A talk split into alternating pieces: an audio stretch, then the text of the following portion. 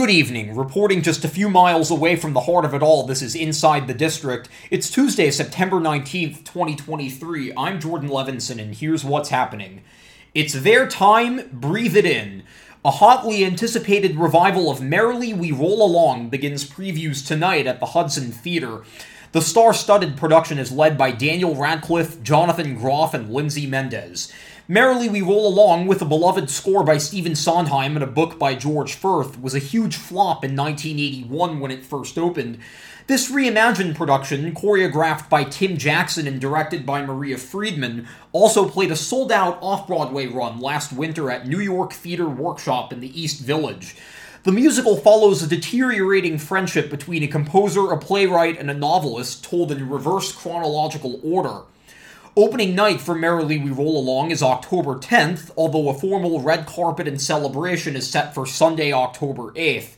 The limited run concludes on March 24th. It was a crazy week over at the Neil Diamond musical A Beautiful Noise as multiple company members called out sick. For Sunday's matinee, there were 13 understudies and swings on. That large number led to the musical's associate director, Austin Reagan, making his performance debut as Fred Weintraub and Tommy O'Rourke so the show could go on. One of the swings on at that performance, Robert Pendia, shared Sunday's call board on his Instagram page yesterday, saying, If the audience didn't notice, then we did our job. Said Reagan on his Monday Instagram story, it was a bonkers day at the theater for so many reasons, and me somehow being on stage in a principal track, two roles, and even doing a quick change was only one of them. And finally, the latest Broadway grosses came out for the week ending Sunday, September 17th. This was the second and final week for the September Broadway Week 2 for 1 discount offer. Three new shows began previews last week, which best explains the 1.44% increase in cumulative gross.